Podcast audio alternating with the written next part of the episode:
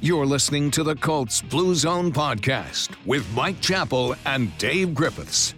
Inside and outside the Fox 59 CBS 4 podcast studio. Welcome to the training camp, the first training camp edition of the Colts Blue Zone podcast. Alongside Joe Hopkins here in studio, I'm Dave Griffiths. I just hightailed it back from Westfield Grand Park.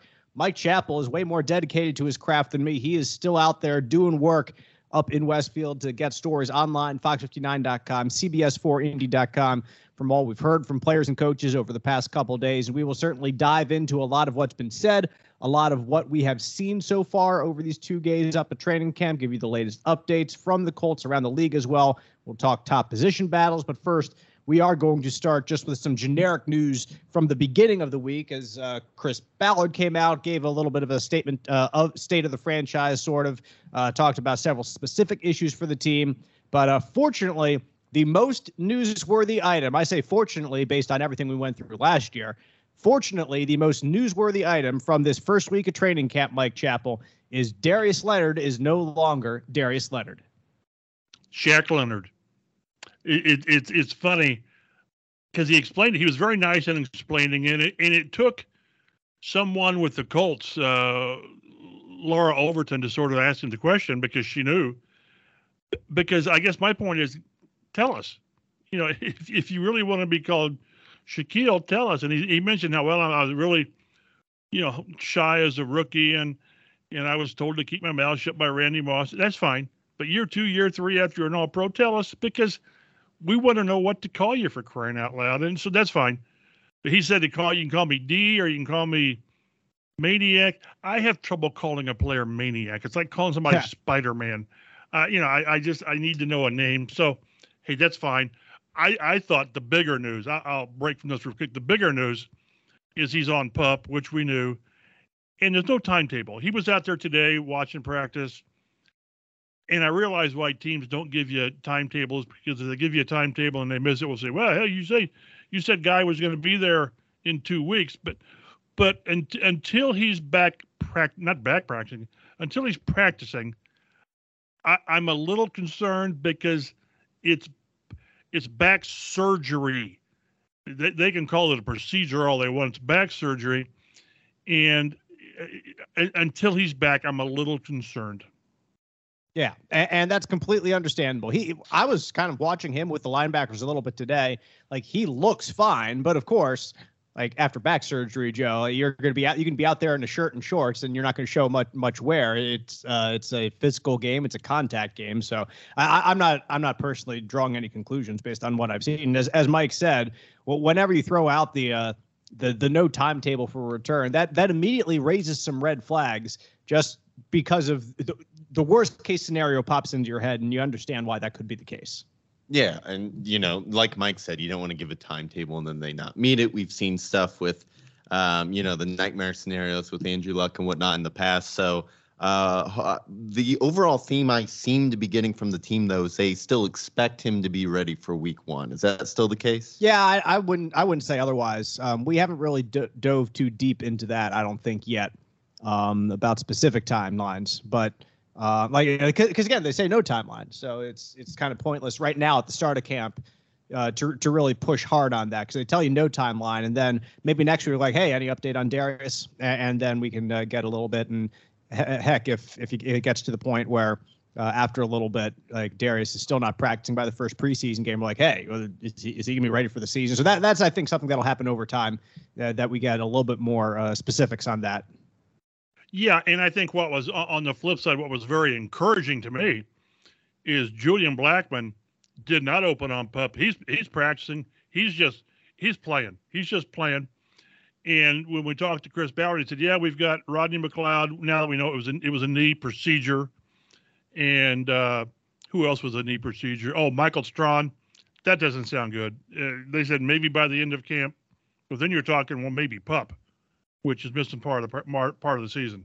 And, and that's the worst thing. I, I, saw. I was going to bring this up. That's the worst possible thing for Mike Strachan, Joe. No question. Is, is yeah, yeah, and Mike, it, it, the fact that like you're, you're this guy that you specifically drafted as a developmental guy to be able to put work throughout the offseason. He hasn't had an offseason here. This was supposed to be finally a normal offseason where you can put Mike Strachan to work, and they haven't been able to do that. If fans are out there and you were salivating last year over the possibility of getting Mike Strachan the ball this year sometime, I don't think it's going to happen just because he has had nothing to do this offseason because he hasn't been able to get out there. He hasn't been able to work because of this knee procedure.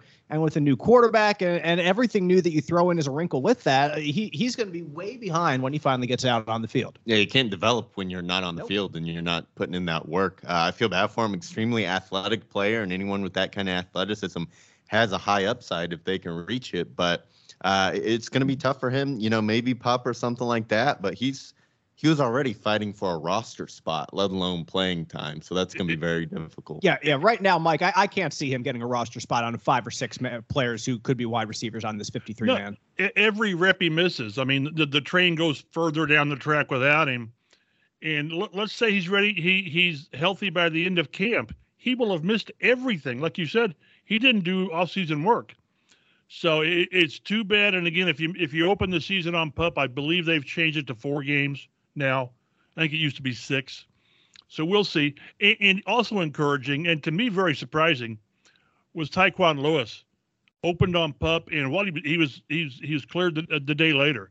This is a patella, a torn patella, earlier mid October. So I think it's just, it's great because we talked. I'm a huge Tyquan Lewis fan, and what he does to the depth at end or tackle, whatever, is huge. They're going to ease him back in, but the fact that he's off a pup, McLeod's off pup, you know, and you, you got you got Leonard and Strachan and and other than that, I mean, we're I don't. There's no wood. This is all plastic.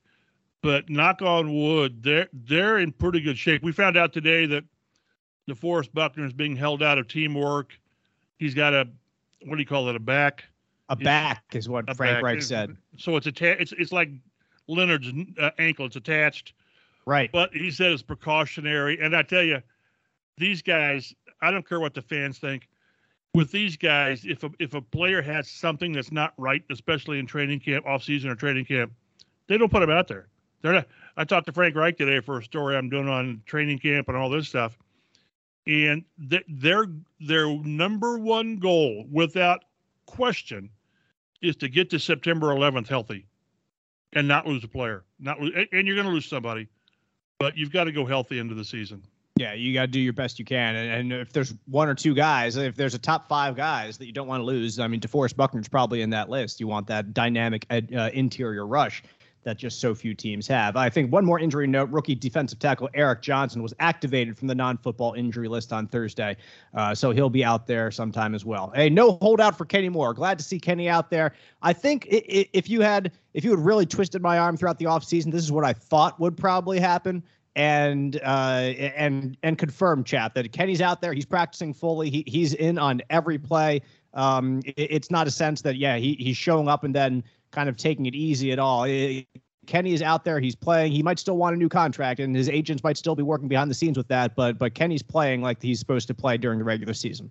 Yeah, I think we all agreed that, that he would show up because that's kind of it's kind of who he is, but it's kind of where he's at too. I mean, he's got two years to go. It's just a difficult situation, and that kind of leads me to to, to what there's three or four players across the league that have reported but they're not participating. DK Metcalf, Deebo Samuels. Uh, I don't know who I'm. I'm missing a couple of the guys. Uh, but, Charger safety, Derwin James. Uh, Derwin James, and there's, there's still another receiver, I think. But but my point is, and I understand the team doesn't want to escalate this to DEFCON one, but to me, showing up for training camp and standing there is not even remotely in the spirit of what the CBA says. If you're healthy, you practice. And I understand that I, I think they're close to getting something done with Deebo. I really do.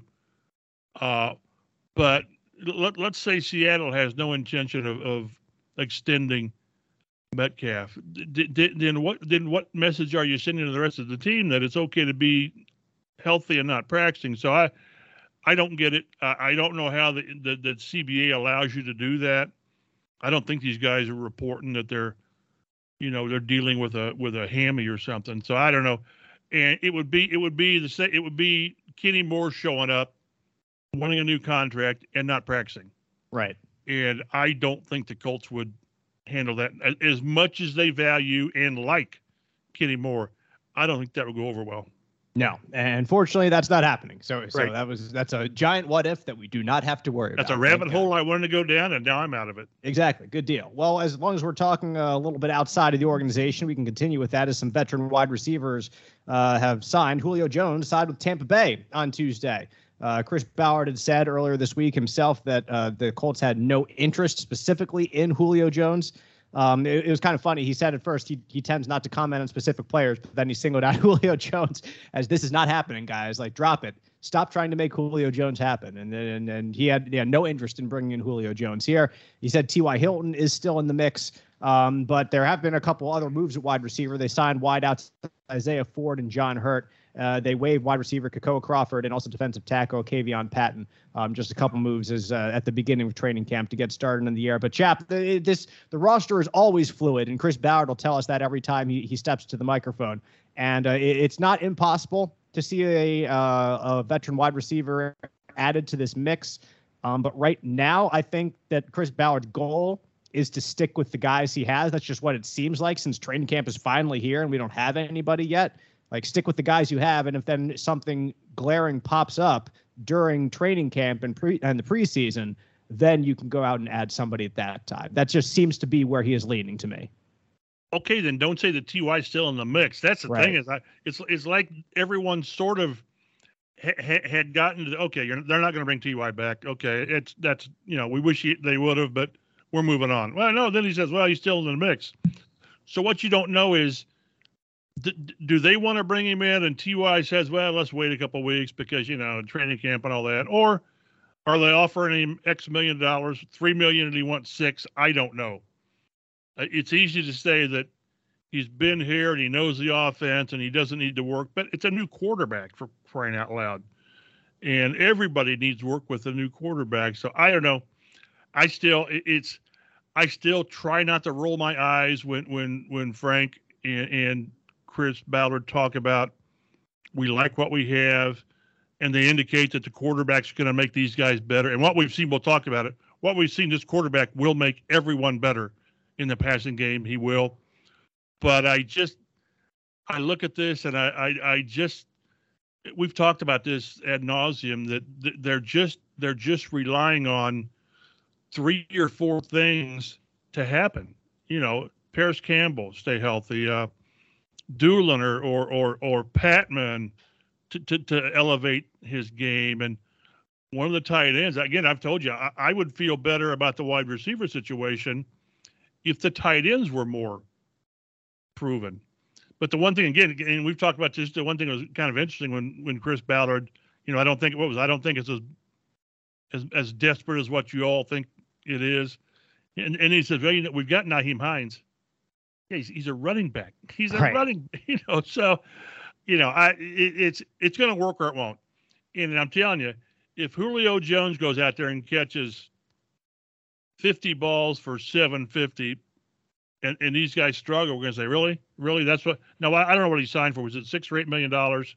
I don't know off the top Yeah. of my head, but I'll, but I'll also say But- if he if he produces that much in Tampa Bay, where they also have you know Mike Evans and Chris Godwin and Cameron, true. That that that would be a surprise. So I think the Colts have that going for them. That like True. Julio Jones, I wouldn't think he would have that big of an impact, but he'll still have something if he goes out there one week, you know, and has week one has eight catches for hundred yards, like he just goes off in week one, and then the Colts have among their wide receivers five total catches. We're gonna be back here rolling our eyes like, what the heck happened, guys? Yeah, and that's why I, I've always said, it, you know, even back when there were other options, you know, if it's not Ty, then somebody. I mean, we I've always just said somebody to that's got a track record of, of had a couple good years. Not a, not a number one guy, maybe not a number two guy, but a guy that knows his way around has had those forty or fifty catch seasons to where the quarterback isn't having to rely isn't having isn't having going to have to be the influence to why guys have better seasons. So hey, it's going to work or it doesn't. If we're talking in December, where boy, you kind of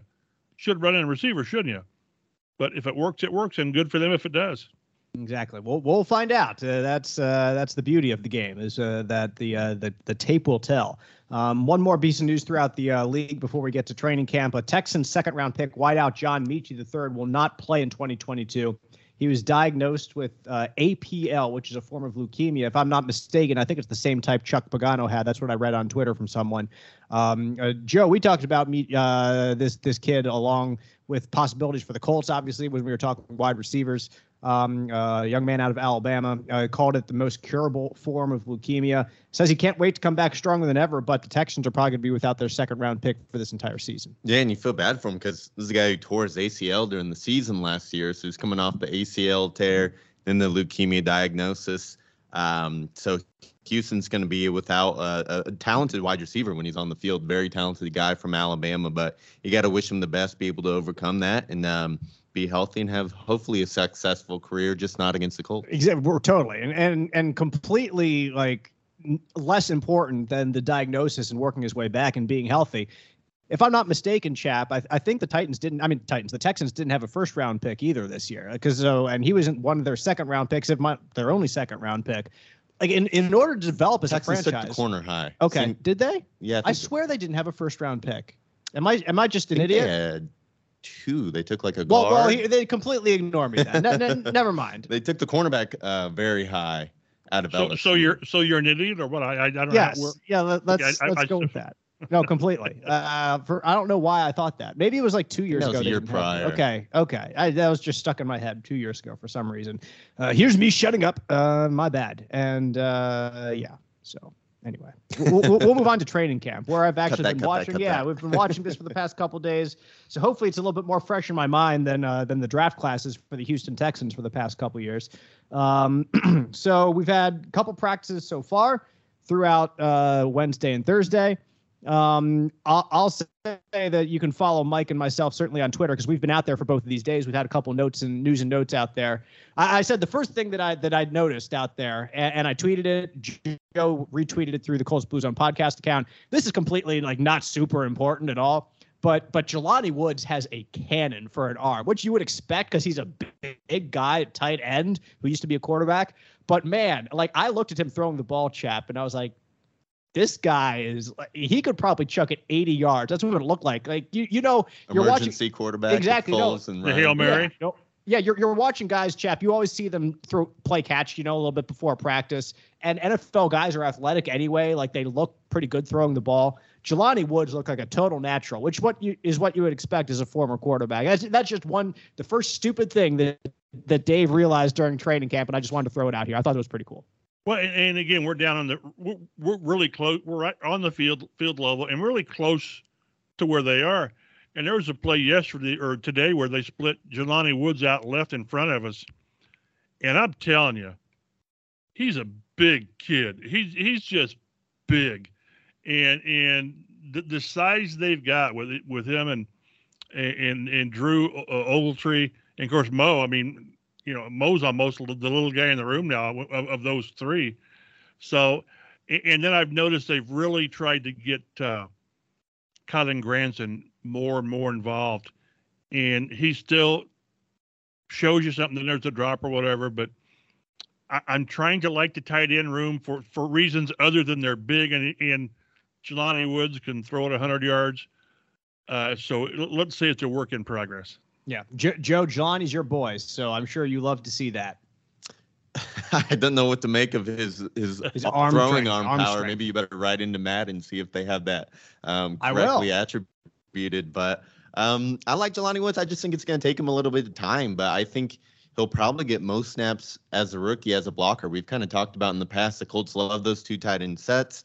Kylen Granson's not a guy you want inline blocking, and so obviously Mo Alie-Cox is going to be the first guy, but Jelani is going to have to block in year one, and that's something he did a lot of in college. So hopefully he'll be ready for NFL defensive ends and linebackers. Chap, if we're talking some more serious observations from Cam, some things that we've actually spoken with Frank like Frank Reich, Matt Ryan about is that they're moving quickly. They're moving the temp. They're pushing the tempo. They're and, and this is something that that Frank said today specifically is something that is very much Matt Ryan led. When he gets out there and you break the huddle, he's saying go go go, get up to the line. We're getting set. We're seeing the defense, and we are we are snapping the ball and we are moving. That is something that is certainly different than we have seen in the past couple years. Uh, to see the the the tempo, not just like as in a no huddle quote unquote scenario, which they're not really doing yet in 11 just 11 on 11 drills, but just just from from the play call to calling it in the huddle to getting to the line to making the snap, that whole um, that whole operation is going much quicker, and it's something that Matt Ryan says he wanted to do, and Frank Reich said go ahead and do it. We're seeing kind of the first fruits of that right now. Yeah, I did a story uh, yesterday on the it factor quarterback and leadership and presence and this, that, and you know, players gravitate toward the player. And that's Matt Ryan. Now, now the, he's got to play at a good level. If he can't play quarterback, I don't care what kind of leader you are. But but what Frank told us today is that Ryan came to him and said, "Hey, coach, I'd like to run practice quicker." And, and Frank said, "Have at it." And because he mentioned that yesterday was, I'll get it mixed up. Like yesterday was supposed to be a an hour and twenty, and today was an hour and a half, and, and each one ended running the same amount of plays 10 minutes earlier. And you're watching practice. Eh, what, what we do, you know, you, you watch and, and you send out tweets or I'm writing down notes and you have trouble doing that now because as soon as you try to to to jot down a note or send out a tweet, he's running another play. You want to say, "Hey, give, could you give me like ten seconds to get this last one out?" But it's going very quickly. It it and again, I don't mean to bring back too much of Peyton Manning, but it's it's crisp, it's quick, the ball's where it needs to be, and it's not on the. If it's on the ground, it's because it, what I've seen. He threw one pass where he missed a guy, but by and large, it's because the receiver didn't come down with it. Uh, so, and, and again, it, it, it's the second day of camp, and and don't you know you're impressed, but not, let's not go overboard because it is practice. And I think early on, at least when you've got a veteran quarterback, I think the offense is going to be a little bit of a hit. And and and seven on seven, that's that, that's offense. That that's yeah. I mean it, it's it just it's skewed to the offense. Eleven on eleven more is a little bit more. We saw some Kenny Moore plays and Stephon Gilmore's and, and, and all that. So, but it, the the pace is undeniably quicker, and that's because that's what the quarterback wants. And and when you're doing a fast-paced type offense, there you can also say the same after snap, getting the ball out quickly. And we've seen a lot of balls to a Jonathan Taylor, to a Nyheim Hines out of the backfield, and even when you get to the to the backups, to Deon Jackson, whoever it might be, um, that that that is uh, that is definitely uh, prevalent. It's not as much. There's still plenty down the field that they're that they're attacking, but uh, but but nevertheless, they, it, we continue to to stress this, and we have throughout the offseason, Joe, that the running backs are going to see a little bit more action in the passing game this year because of who the quarterback is, and uh, be, because of the running backs that they have back there with Jonathan Taylor and Nyheim Hines, who both can catch the ball out of the backfield. And I think that fits the offensive personnel really well. If you're not going to go out and get loaded up with wide receivers, Taylor and Hines are two of your best three skill player, you know, skill position players. So if you're in a passing play and you still dump off the ball, you're still getting the ball to your best players on the offense. So I think that could really help the Colts quite a bit, bring that defense up, and then you can hit guys over the top like a Michael Pierce streaking down the field. Yeah, so, one, yeah, one, one thing we talked about with the ball coming out quicker, and, and it is, and what what you notice it is, and this is not meant as a slam about quarterbacks who've been here in the past.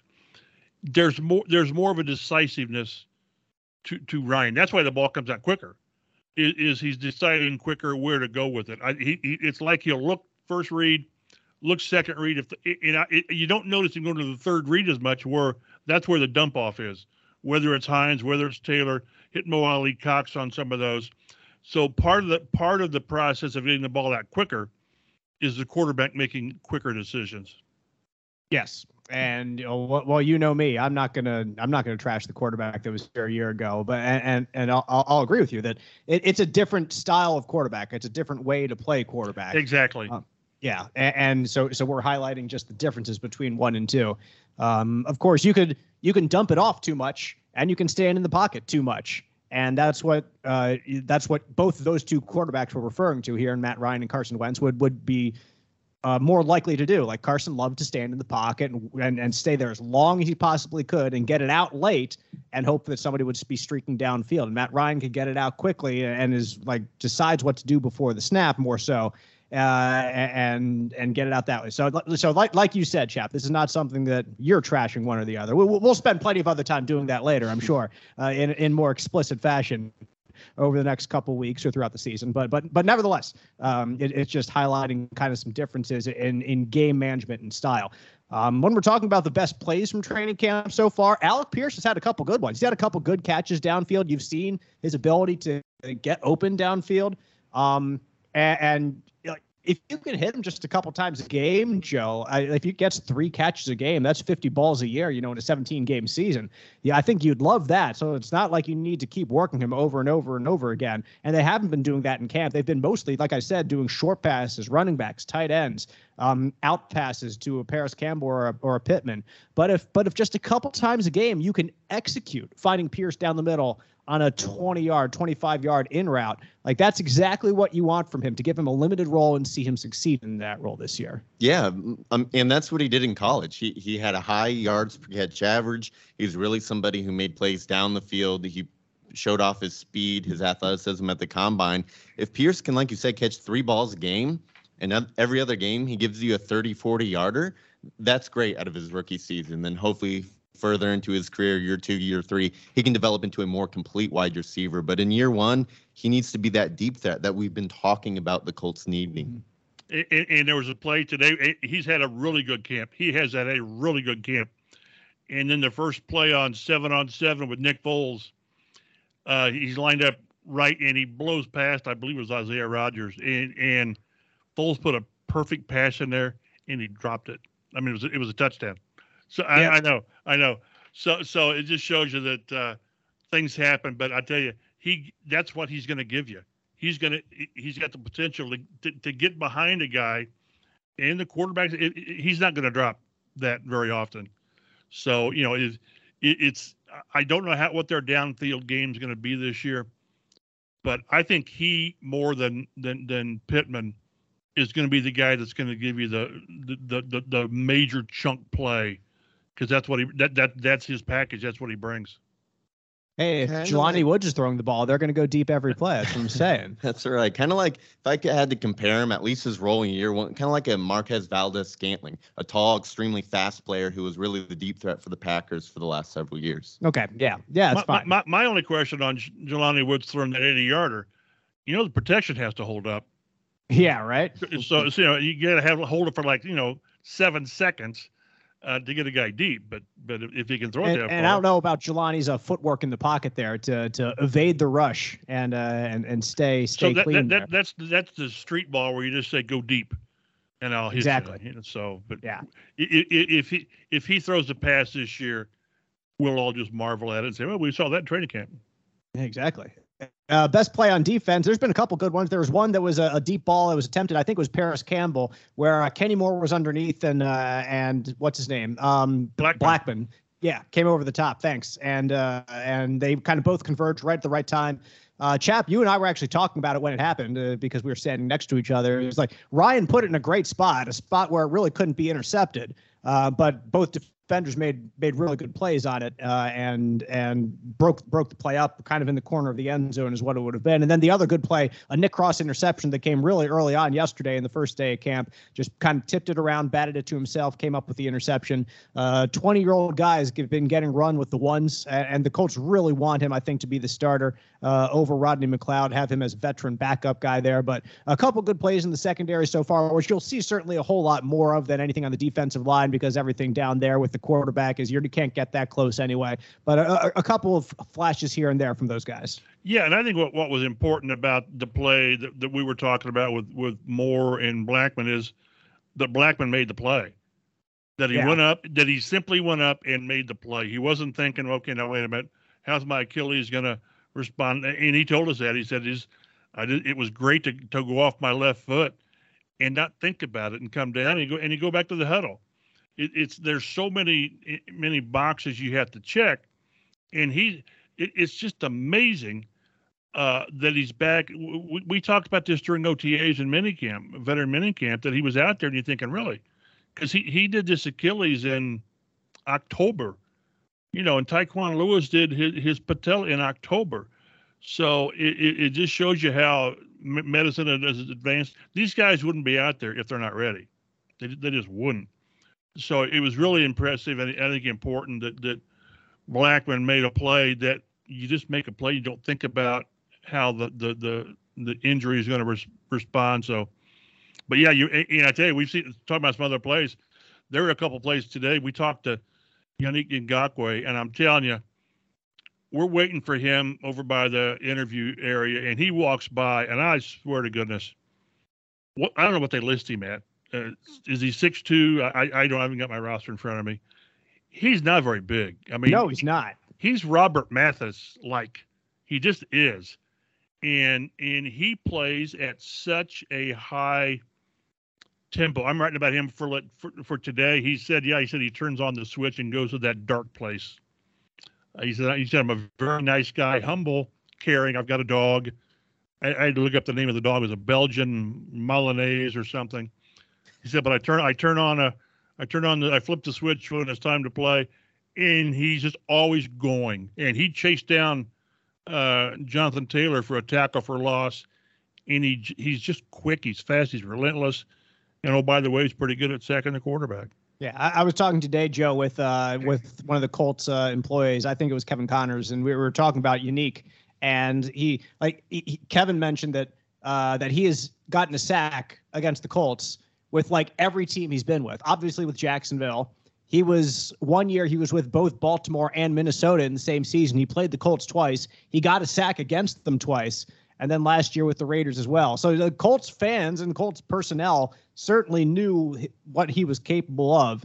And we've seen a really good glimpse of it in these first couple of days of practice. He is always going. He is always on out there on the field. He's not the guy, Joe, that that would come and like get your free agent deal and kind of relax and just be the the veteran that kind of sits back and kind of chills through training camp. That he doesn't have that in his DNA. He's out there and he's pushing, and it, will be really good for the left tackle battle because they're going to see a guy who's had eight plus sacks, six plus years in a row every day, giving his absolute best in training camp. And oh, by the way, he's in a contract here. That too. That helps. Yeah, that, that that'll light a fire yeah. on you as well.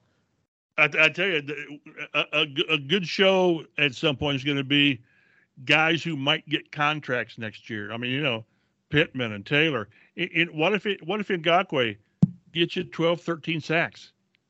I mean, somebody's going to pay him. Somebody now, obviously, it depends on what Kwity and and Dayo do. But if you've got if you've got what I think he's 27. By the way, he's 6'2", 246. If he's 6'2", I'm 6'4". He's not he's not 6'2". I'm sorry. Uh, but I think he's 20. Let me look here at the roster. He's 20. Uh, I think you're right about 27. 27. And, you know, it, and the stat we always throw out there is that eight sacks in six straight seasons. And the only players that have done that are Aaron Donald and Von Miller. It's, it's a nice group to be in. And the impact he can have is immense. It, it's just immense. It's you got you got Buckner inside, who's a top, I don't know, three or four three technique, and you got Kwity and Dayo on the other side. And oh, by the way, apparently Kwity couldn't see out of his left eye. I mean, we found that out. He said, "Yeah, I had." He said, "I had." Well, I, I really noticed it when I was driving. But he said he basically said he, he wasn't blind, but he couldn't see out. Of, everything was blurry. And so now he said, you know, he's he's wearing glasses. He'll wear contacts. So it, it's it's it, the front four. If Tyquan Lewis can come back, and give you that fifth or sixth guy. I mean, proven guy. You like the combination and the possibilities that they've got on the defensive line. Joe, imagine what Kwity will do if he can see out there on the That's what I'm saying. yeah, it's like Jameis in the LASIK situation oh a couple years ago. I remember that. No, uh, even more, even more reason for me to be high on Kwity Paye. I love this defense. I think I've stated this off season. This is on paper, at least, this is the best Colts defense I've seen in my entire life. Even the Peyton Manning years, Super Bowl team, I've not seen a better from top to bottom every level defensive unit in Indianapolis. I think you can make that argument. I certainly think you can. Let's get some training camp battles this year, and we'll, we'll start with the left tackle, which is the first one that Chris Ballard mentioned when he spoke to us in the media earlier this week when he was pressed on, hey, what, what battles are you looking forward to seeing? Left tackle is the first one that comes to mind. Certainly, when, uh, like I mentioned, with uh, Ngakoue on the other side of the ball, testing your left tackle on every play, the left tackle is going to be tried and tested throughout this training camp. Right now, it is Matt Pryor getting Chap 100% of the reps with the first team, uh, and Bernhard Raimann is on with the second unit right now. Um, so, so that's how it is. We spoke to Pryor today. He says that he he see, seems to think things are going fairly well for him, and and I, I agree. Whenever you're going up in, against Ngakoue, you're going to lose a couple here and there, and, and that's understandable. But uh, it, it's Matt Pryor's. It, it's not like they're they're flipping right now. If we if we see Raimann come on, it'll be in the middle of camp or later in camp, and he will have had to do pretty darn well, I think, against that second unit. Uh, to really supplant and get past uh, Matt Pryor to do so. So, so that's what it is right now, Chap. That's how we go in.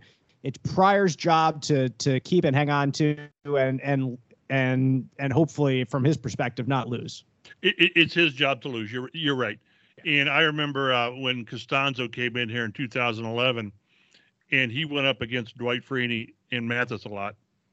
And there he said there were times where he said, "Do I belong in the NFL?" Because they kept whipping his rear end. But but that's how you get better. It, it just is. And uh, you're gonna. The only way to get better is to go against people that are better than you are. And but I, I do think you're right. The, uh, the the intention, the objective is to leave Pryor there, and and let him show them that they need to give Raimann snaps with the first team. I, I really do, and and because we're, what we're going to see, and also it, so Danny Pinter's been at right guard, and he I, is he's going to be okay at right guard. I mean, here I go dismissing right or guards, but he would have to play very poorly to not be your right guard. He just would. He just would. So I think ideally they'd like to leave Raimann at tackle and let him let him grow as a tackle. He he might be their tackle in the future. Who knows? I mean, with, with Pryor, you don't know. I mean, Pryor's a young guy too. So if Pryor plays at a high level, he's another guy who who's it's a one year deal. So I mean, you talked about you remember the, the the great quote he gave us to where the more you can do, the less you get paid. Well, mm-hmm. you play you play left tackle, you're going to get paid. So, uh, is it ideal if if if Pryor plays lights out and then you have to sign him as your left tackle, and then you find a spot for for Raimann? Then he's your uh, is he your right guard long term? I don't know, but uh, I I really think they want him to do it, and that's why we're not going to see. I don't think switching with the first unit uh, with, with, with Pryor and Raimann. I don't think that's the way either one of them gets better. Yeah. And I mean, R- Raimann's a third round pick out of Central Michigan. He's only played the position for two years. He was a previously a tight end who really seriously beefed up. Like I, to expect this guy to be ready to start at left tackle year one would be quite the stretch. Well, did, did, didn't didn't you mention he was their second, third round pick? Yeah, exactly. He wasn't so, even. J- Jelani Woods was the first because they saw his arm. They're like, we need to bring this guy in. That's right. Yeah, but but yeah. So it, it, like I, I would love to see Raimann out there because I think he has great potential. But I would also love to see him on the bench because that means you have guys that are that are ready, more ready to play right now. And I think that's that's what Colts fans should want to see is your second, third round pick not starting at left tackle, one of the most important spots on the offensive line. That that that's my opinion. So anyway, um, cornerback. And and after a couple of days of camp, this one is one that I like. I think uh, between Brandon Facyson and Isaiah Rodgers, I think we've seen Facyson in the starting unit a little bit more. Um, but it's definitely one that I believe completely up in the air in terms of how training camp goes. What we see over these next three, four weeks will determine the lion's share of the snaps really at the start of the year. This is a little bit more open to me than than Pryor and Raimann chap that uh, whoever kind of wows or whoever uh, makes uh, the the proper moves and understands the defense best um, is, going to get more snaps early on in the season at least. And you probably believe that Rogers has the higher ceiling, uh, you know, younger obviously, and and he's made made some plays, and and, and you love the speed. Uh, but at, at, that position, you better have four guys that know what they're doing.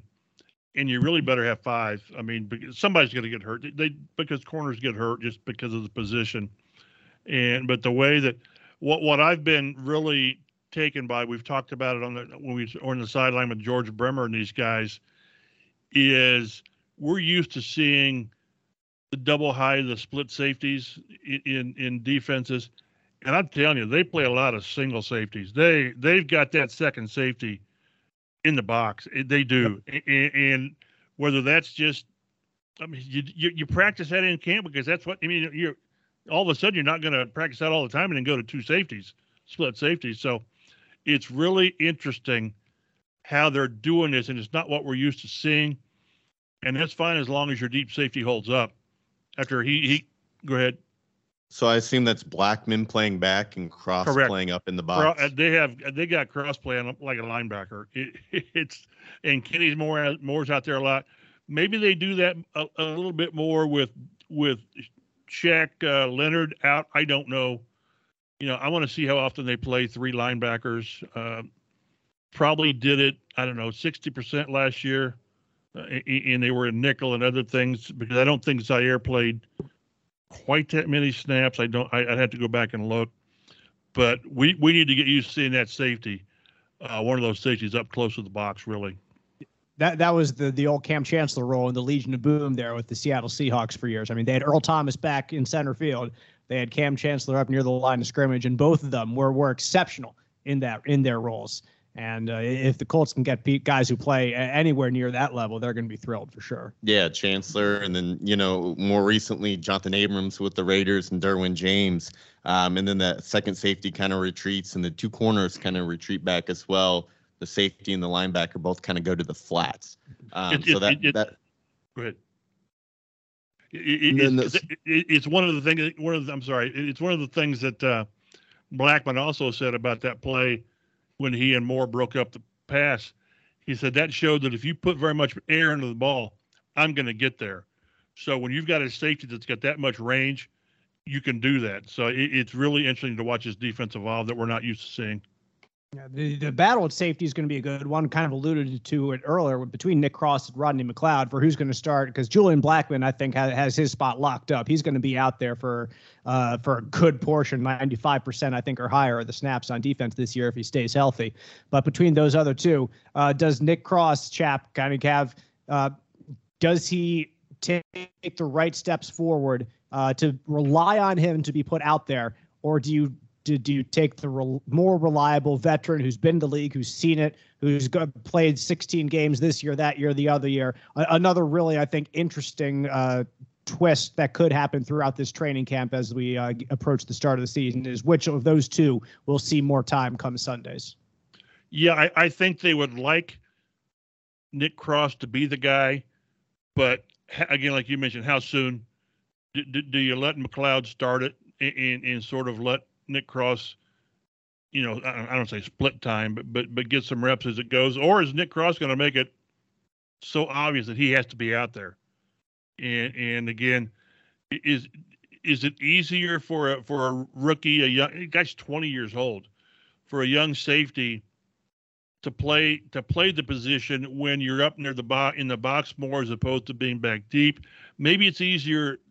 You can get into it quicker when you're playing almost at linebacker. I don't know. We'll see what the responsibilities are, but I think the team would. We and again we talked to, to Ballard about this about Cross because he he he really gave Khari Willis a, a nice send off to where, you know, this guy's going into much more important work now to to go into the ministry.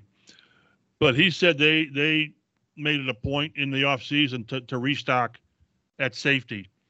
And taking him at his word, he said they were going to take Nick Cross e- either way because that they they he was the last guy on their board in the third round, and they thought, man, we got to get the. And again, like like Joe's mentioned, they give up gave up a future number th- uh, third round pick. They don't do that. Nope. They don't do that for players. So so they like this guy. How soon? Uh, that that's going to depend on how McLeod plays and and how advanced Nick Cross is. It, it's I, it's really gonna be fun to watch. I think Nick Cross starts. I think he's better fit for that box safety. I mean, Rodney McLeod. Maybe you could speak to this because you're the the Philly guy and he's played with the Eagles, yes, recently. uh, expert on the panel. But I think McLeod is a better fit for that to play the back safety. The Colts have him listed at 183. That's not someone you really want banging bodies in the box. Cross is listed at 212. So I, I I'm really confident that Cross is gonna week one be the starter as their down box safety. I think that, that it's a great observation. And yes, McLeod did not play as much box as he did free in, in, in, Philadelphia. I think they switched him up back and forth a little bit, and he was better in the free role. So, I do think so, he's versatile. Yes, he is. So, and that's something that you want from from your safeties to be able to play a little bit of both. Like he has some experience there, but again, kind of more to Chap's point. That's why I, the Colts probably want Cross to be to be there, to be the guy in, in the box. And uh, if he's not quite ready, even at the start of the year for the for the full time starter role, we'll probably see him work his way in. He'll probably get a good amount of snaps. True. Because you're going to still want to develop him there throughout the season because he fits. He just fits that role better. Um, and, and and if Nick Cross is 212, like I, I wouldn't be surprised if he is, but he's like he's not a super tall guy, chap. As we were talking to him today, like he's a well-built 212. So he's probably if he approaches that number, he's got to be built like a rock because he's not like one of these tall 6'2 safeties that is just kind of lean and mean and can reach that 200 pound mark with that. He, he's like I'm not going to say he's Bob Sanders level or anything like that. I, I would, nobody's that level, but but he is he's yeah. well built. I was just going to say he he he he reminds you a little bit of Sanders but but immediately you back it up because you're like, whoa, Nelly there. Yeah, I, I, I, again, I, I, were, I was in locker rooms when Sanders walked by, and you wondered why he was wearing pads, and he wasn't. So, so but but no, this someone someone during the draft process said, yeah, he's a, uh, it's probably the owner because Jim Irsay tends to do that. He said, yeah, he kind of reminds me of Bob Sanders the way he hits. Well, that's fine, but Bob Sanders was a was a an alien, in, in his body couldn't take it. But it, it, again, that, that's what's kind of, to me, that's the good and the bad of training camp is because some guys just flash. They just, they, they look, they show you they belong. Sometimes you see guys, and uh, there's three or four that come to mind. We were talking about T.J. Green and was it De'Jon Smith come to mind that they had that just didn't work. But these guys, they remind me of like a Jerraud Powers and an Antoine Bethea where from day one they, they they, just they they just belonged. And like i remember when antoine bethea came in i think in maybe it was in 2006 and i guess tony and, and bill polian they said that he said where are you going to play him? He's starting. Where are you going to play him? So hmm. some guys just kind of they they show you that yeah he's everything we wanted. How quick will nick crosby out there? I'm not as as as 100% as joe is but they want Nick Cross to be their safety. They really do. Let's jump to the other side of the ball. Wide receiver. Obviously, we know Michael Pittman Jr. is going to be the first uh, first choice, but after him, it's uh, very much uh, uh catches are up for grabs. You figure the Parris Campbell, if he stays healthy, is going to be there. But Alec Pierce could snag some more balls. Ashton Dulin, if he jumps into more of that uh, Zach Pascal role that we've seen the past couple of years, could approach 50 catches. Then Des Patmon, how much has he really developed over the past couple seasons? Mike Strachan, we touched on him earlier. It's probably going to be very, uh, very long road to hoe to get a significant role or any really role, especially at the start of the year. And then Keke Coutee as well made a nice long catch. Coutee did uh, in in practice today, beat some folks deep, which was actually a really it was a really slow developing play. So I'm sure the defensive line would say they would have sacked the quarterback by then. But Coutee did get deep beyond the, uh, the secondary and was hit by uh, I can't even remember who the quarterback was at the time. It wasn't Ryan. It might have been Foles, but it also could have been uh, Ehlinger. But uh, nevertheless, chap, this is one that we're, we're gonna we're gonna see continue to play out throughout camp. As different guys probably making bigger plays on different days because guys are going to have to try to take advantage of some split time there uh, at wideout to see who fits into what role behind Michael Pittman Jr. I tell you, we've seen two practices, and we saw OTAs and and in minicamp, and uh, w- what just drives you crazy is Parris Campbell can play. He can flat play, and his value is is accentuated because of the run and catch, and Matt Ryan hits him in stride. And you just sit there, and your mind just kind of wanders about what what can this offense be if Parris Campbell gives you 14 or 15 games and you know, I don't know. What, I don't know what the volume will be. I, I don't because things will be spread around. But and then you just go back to the fact he's played 15 games. So as excited as you want to get about what he can do, does do, and might do, you, you just sort of say, yeah, but. I mean, yeah, but. And as as I've mentioned before, it doesn't matter to us when we're watching and writing and talking who does what because you know it's we're not invested in the team and all that. But some guys you root for, and if you don't root for Parris Campbell, then you got it. Then then he took your girlfriend in high school or whatever, because he's just he's just a good kid. He puts in the time, and and you just say, man, just stay healthy because of what he can do. He he's caught everything. He's running away from people. So I just think it's I hope this kid stays healthy for a lot of reasons. One of them that he'll make the team exponentially better. But for him, it's a contract year, and, and whether he has that kind of year to get a big deal or it's going to be well, yeah, do it again. But he's looked awful good. Yeah, the um that that'd be a problem I think the Colts would love to have is dealing with uh, Parris Campbell after a good year, trying to figure out what the contract is going to be going forward. So, um, so Joe, like like we said, Pittman's number one. Uh, Parris, they'd love to be number two. And like we said, if Alec Pierce can get three catches a game and carve out a role, I think that's the ideal role for him. And if something happened to Pitt or to Parris in front of him, uh, to ask him to do more would be a little bit of a stretch. Um, so that's. But he'd that's, almost have to. Exactly, I mean. he would. Like he absolutely would. And and I think I think ideally he's able to step up. They feel good about him being that third wide receiver with Parris and Pittman out there in two wide receiver sets.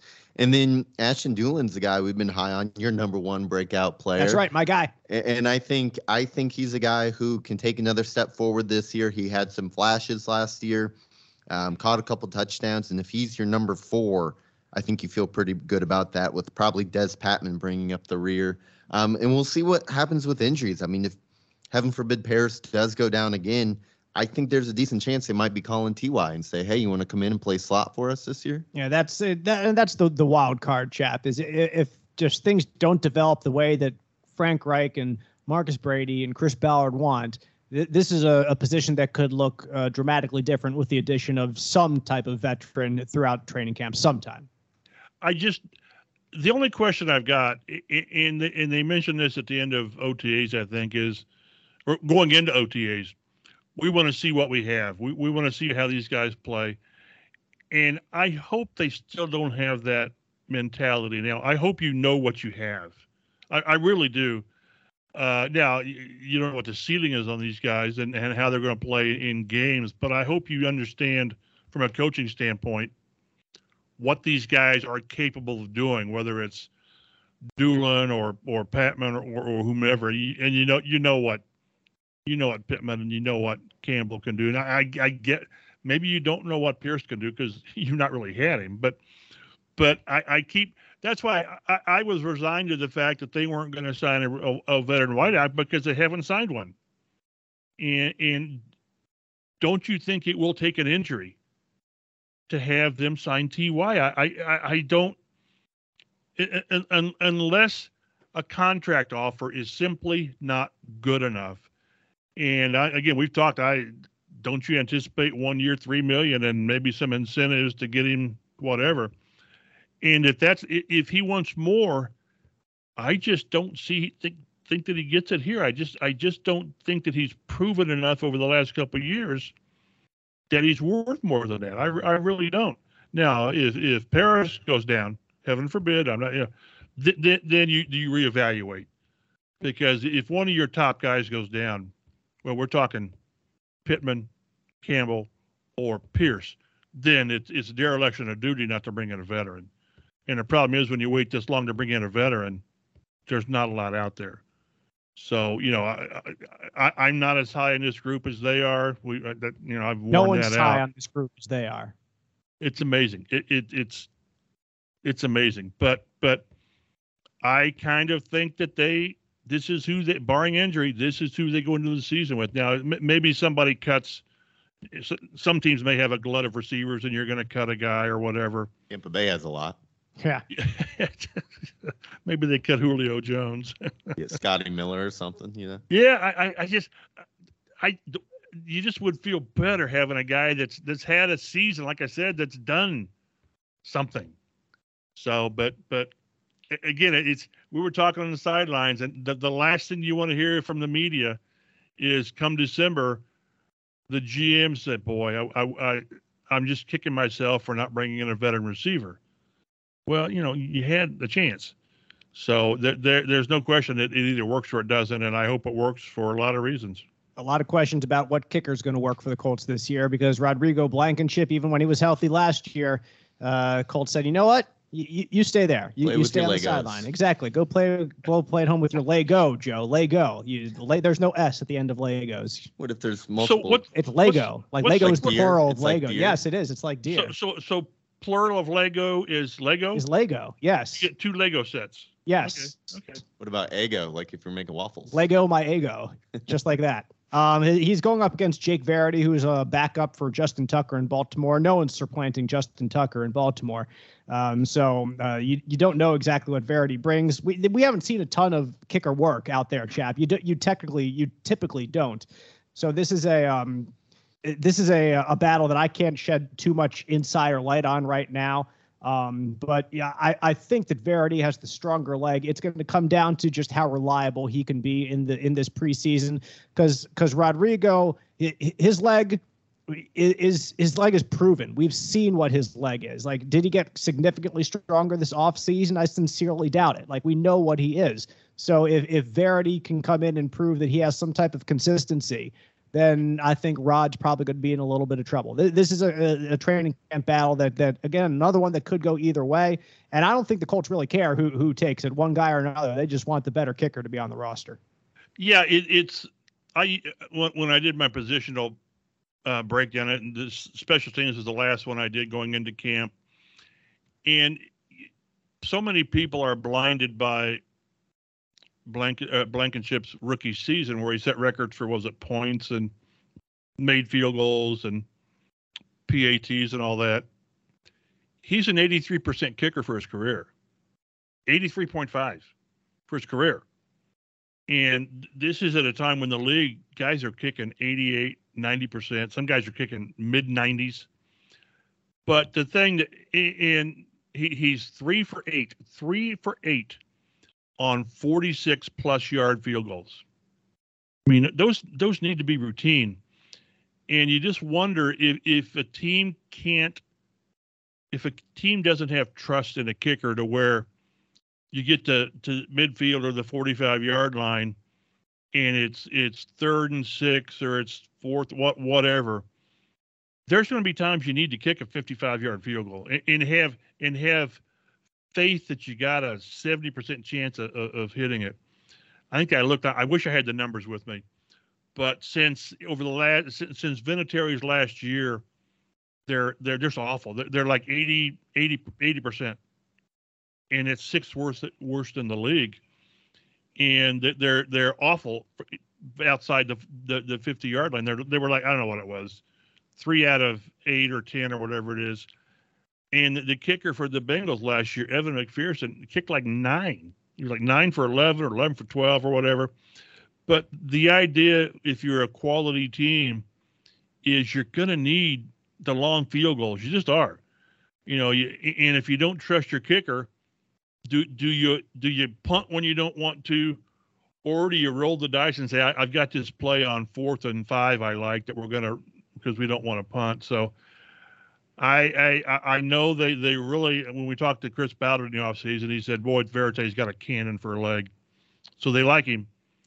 But and he he had a decent training camp uh, preseason with Baltimore. I thought he was like five out of six or six out of seven, whatever it was. I haven't got the numbers in front of me in preseason with a 53 yarder, I think it was.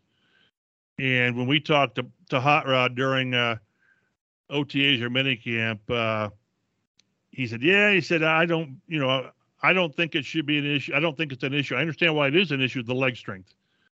I understand why it, it is. I don't kind of agree with it." He said, "Yeah, I, I set the all-time Rose Bowl record for postseason and the Georgia." Okay, but, but This ain't college ball, son. Uh, and and then he said, "I know I haven't done it here," and I think I agree with you, Dave. They don't care who it is, just kick, just kick because you've got if you if you're a playoff quality team. How many games did the Bengals win last year because of their rookie kicker? I mean, and in the playoffs, nevertheless. Right, and, and so I know a lot of people they that they hate kickers. They think they shouldn't be talked about, and their afterthoughts. Now go back to 2019 where they stuck with Vinny too long, and he cost them I don't know three games. I mean, literally with kicks. So j- just make your kicks. Just just that's why I say the fact that he's 83% for his career, and the one that I can't get out of my head was that 33 yarder he put off the upright in Buffalo, and you lose by three. So I you got to don't don't take don't don't slough off kicker because you got to you're to win and, and lose games.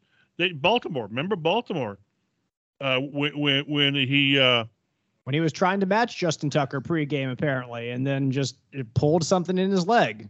And he and he misses a game-winning forty whatever it was eight yard field goal at the, at the end. Yep. Uh, so, th- and those uh, they're not routine, but boy, you need to be able to hit forty eight yarders. I don't know, eighty percent of the times, eighty five percent of the time, and these guys aren't doing that. Yep. So Joe, like when three or four games are going to come down to kicks sometime this season, uh, you, you want the kicker out there who is who, who you can rely upon the most, who can hit one that's 48, who you feel pretty good about, uh, about sending out there. And right now, I don't know. I don't know who who you feel good sending out there, just because we haven't seen enough of uh, of, of Verity. And if you just go by pure history, uh, your boy Hot Rod has uh, has left more questions than answers right now in his young career. Yeah, I mean, and you guys have talked about it from distance. From 4,500, he's been pretty darn good. But yep. you need to hit the longer kicks sometimes, or those situations. And so I feel like if they do go, if they decide Verity maybe has the bigger leg, but he's not quite as accurate. He doesn't give you the consistency, and they go into the season with Hot Rod. I think he can be a serviceable kicker, but he doesn't have that ceiling that you seek out of an NFL kicker who's going to play for you for 10 years and you don't even think about it. For so long with Vinatieri, you didn't even think about kicker. It, nope. it was automatic. I get he's the GOAT, but there's other kickers around the league, not just Justin Tucker, where it's where it's like that. So the Colts will be searching for that guy until either Blankenship or somebody else proves that they can hit the long kicks, not just the short ones. So we've just had two days of training camp already. That much to talk about. There will be so much more over the next week and beyond that coming up. So be sure you subscribe to us on the Colts Blue Zone podcast. Get us delivered to your podcast listening device every week.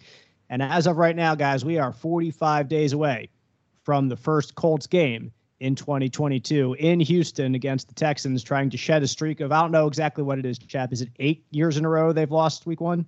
I think it's 31, I think it is. 31? Okay, 31 or 32. Uh, they, I, I, think Mike, I think Mike Pagel was the starting quarterback when they won a, an opener. There you go. It was early on in the Indianapolis era. Eric Dickerson Raiders, just, yeah, Raiders, just been signed. It? The Raiders, exactly. I think, in, in 13 or 14. There you go. Yeah, it's back. It's back. It's not. It's not recent. We'll put it that way. Correct. But yeah, we'll we'll, we'll get to our uh, we'll get to week one eventually. Now it's all training camp all the time. You can check out Mike's work online, fox59.com, CBS4Indy.com.